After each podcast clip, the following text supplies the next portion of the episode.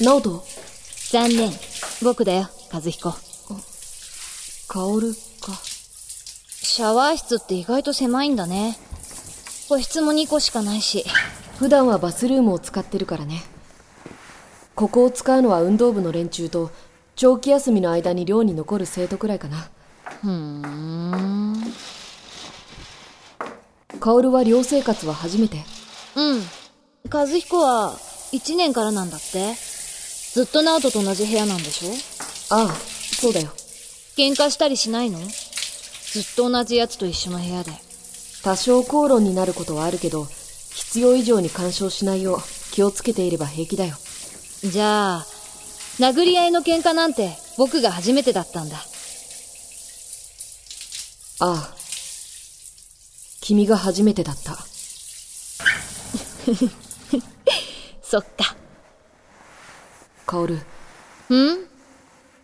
あの時はごめん。殴って悪かった。よしてよ。僕が先にからかったんだし、僕も殴り返したんだから。それでも暴力は良くない。先に手を出したのは僕だ。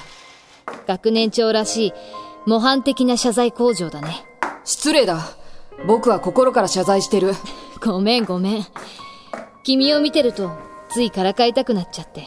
僕も君みたいなタイプは苦手だよ。言うねもっと弱気な箱入りの王子様かと思ってたけど。学年長なんてやってると、いろんなことに巻き込まれるからね。自己主張ははっきりするよう心がけてる。見直したよ。ありがとう。じゃあ、お先に。待って、和彦。何？僕の悪い癖なんだ。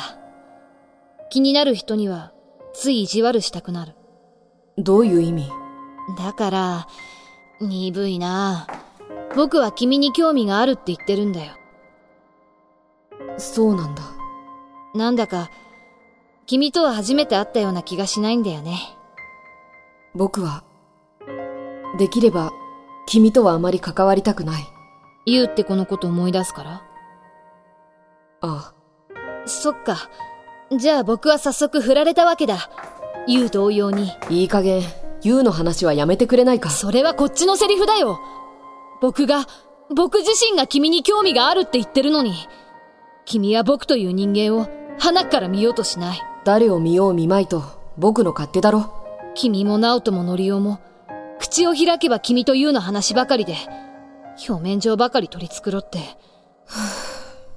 君は、ユウとは違いすぎるんだよ。だから言ったろ。言うじゃないって。確かに、ユウじゃない。君はカオルだ。そう思うなら僕と友達になってよ。ね。そうだね。考えてもいい。じゃあ、握手して。ああ、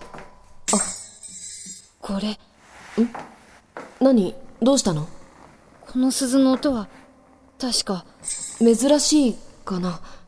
ずいぶん古いものだけど、祖父からもらったもので、作りがしっかりしてるから、部屋の鍵につけて使ってるんだ。ふーん。どうかした？いや、なんでもない。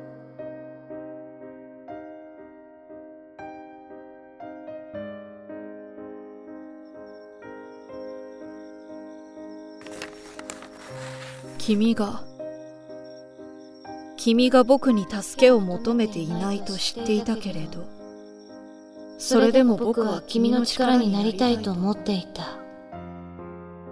そして僕は、何も知らない無垢な君を壊すのだろう。すべてを失っても、それでも、君だけは失えない。君の世界を彩る光が僕であったなら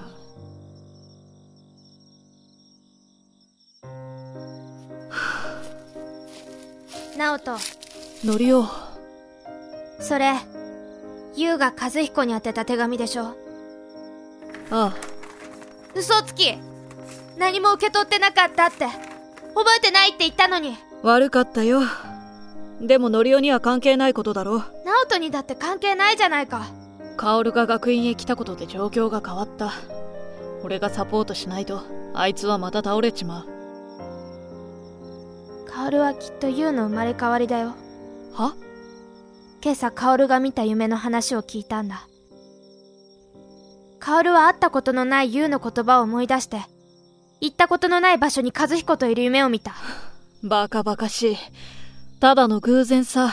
そう思うなら直人だって薫のことをそんなに気にしなくたっていいだろ今回のことは和彦一人には荷が重すぎる。じゃあどうして直人が関わらなきゃいけないの？直人は和彦の恋人なの。恋人って。僕見たんだ。直人と和彦がキスしてるところ。キス？ずっと前から知ってたよ。直人は和彦のことが好きなんだって。待てノリオキスって一体？とぼけないでよ。昨日の夕食の後僕がシャワーから戻ってきたら食堂で二人がキスしてたところを見たんだから。ノリオそれは誤解だあれ誤は解でも何でもいいよ。キスはキスだもん。だからもういいんだ。だから違うんだよ。僕はずっと直人のことが好きだったんだよ。ずっとずっと君のことを見てた。だから君が和彦を好きだってすぐに気がついた。言 いノリオいい加減にしろって。俺は和彦のことを。ふらされたくなかったら。僕にも。キスして。え？下級生の間で噂になってもいいの？先生に知れたらきっと和彦と部屋を別にされちゃうよ。ノリオお前。誰にも言わないから。僕にもキスして。そんな幼稚な脅しはよせって。直人。僕は本気だからね。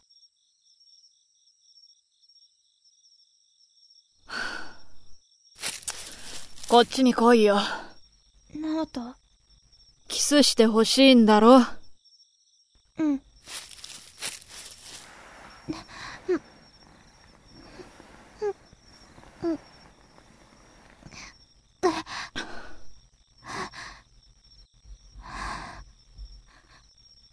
これで満足した？直人満足しただろさあさっさと寮に戻れ。直人僕。言っとくけど俺はこれ以上お前が望むものはあげられないからな。これ以上って僕はただ。いいから先に寮に戻れって。少し一人にさせてほしいんだ。うん。分かった。じゃあ先に帰ってる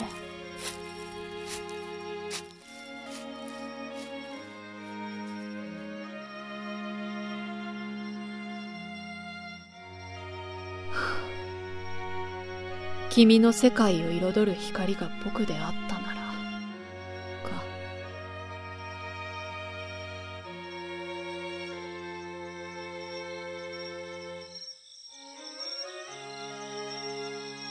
触れたいと願い愛されたいと叫ぶ感情とか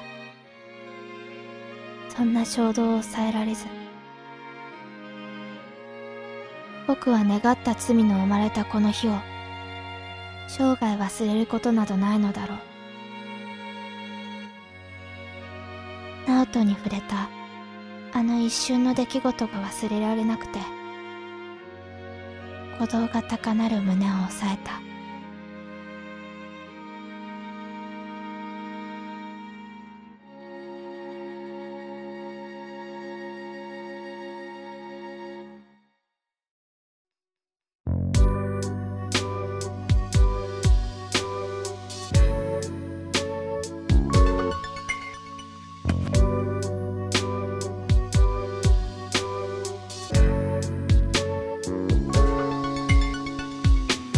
け方のラジオから流れてくる静かな歌を聴きながら僕たちは毛布の中眠りについた。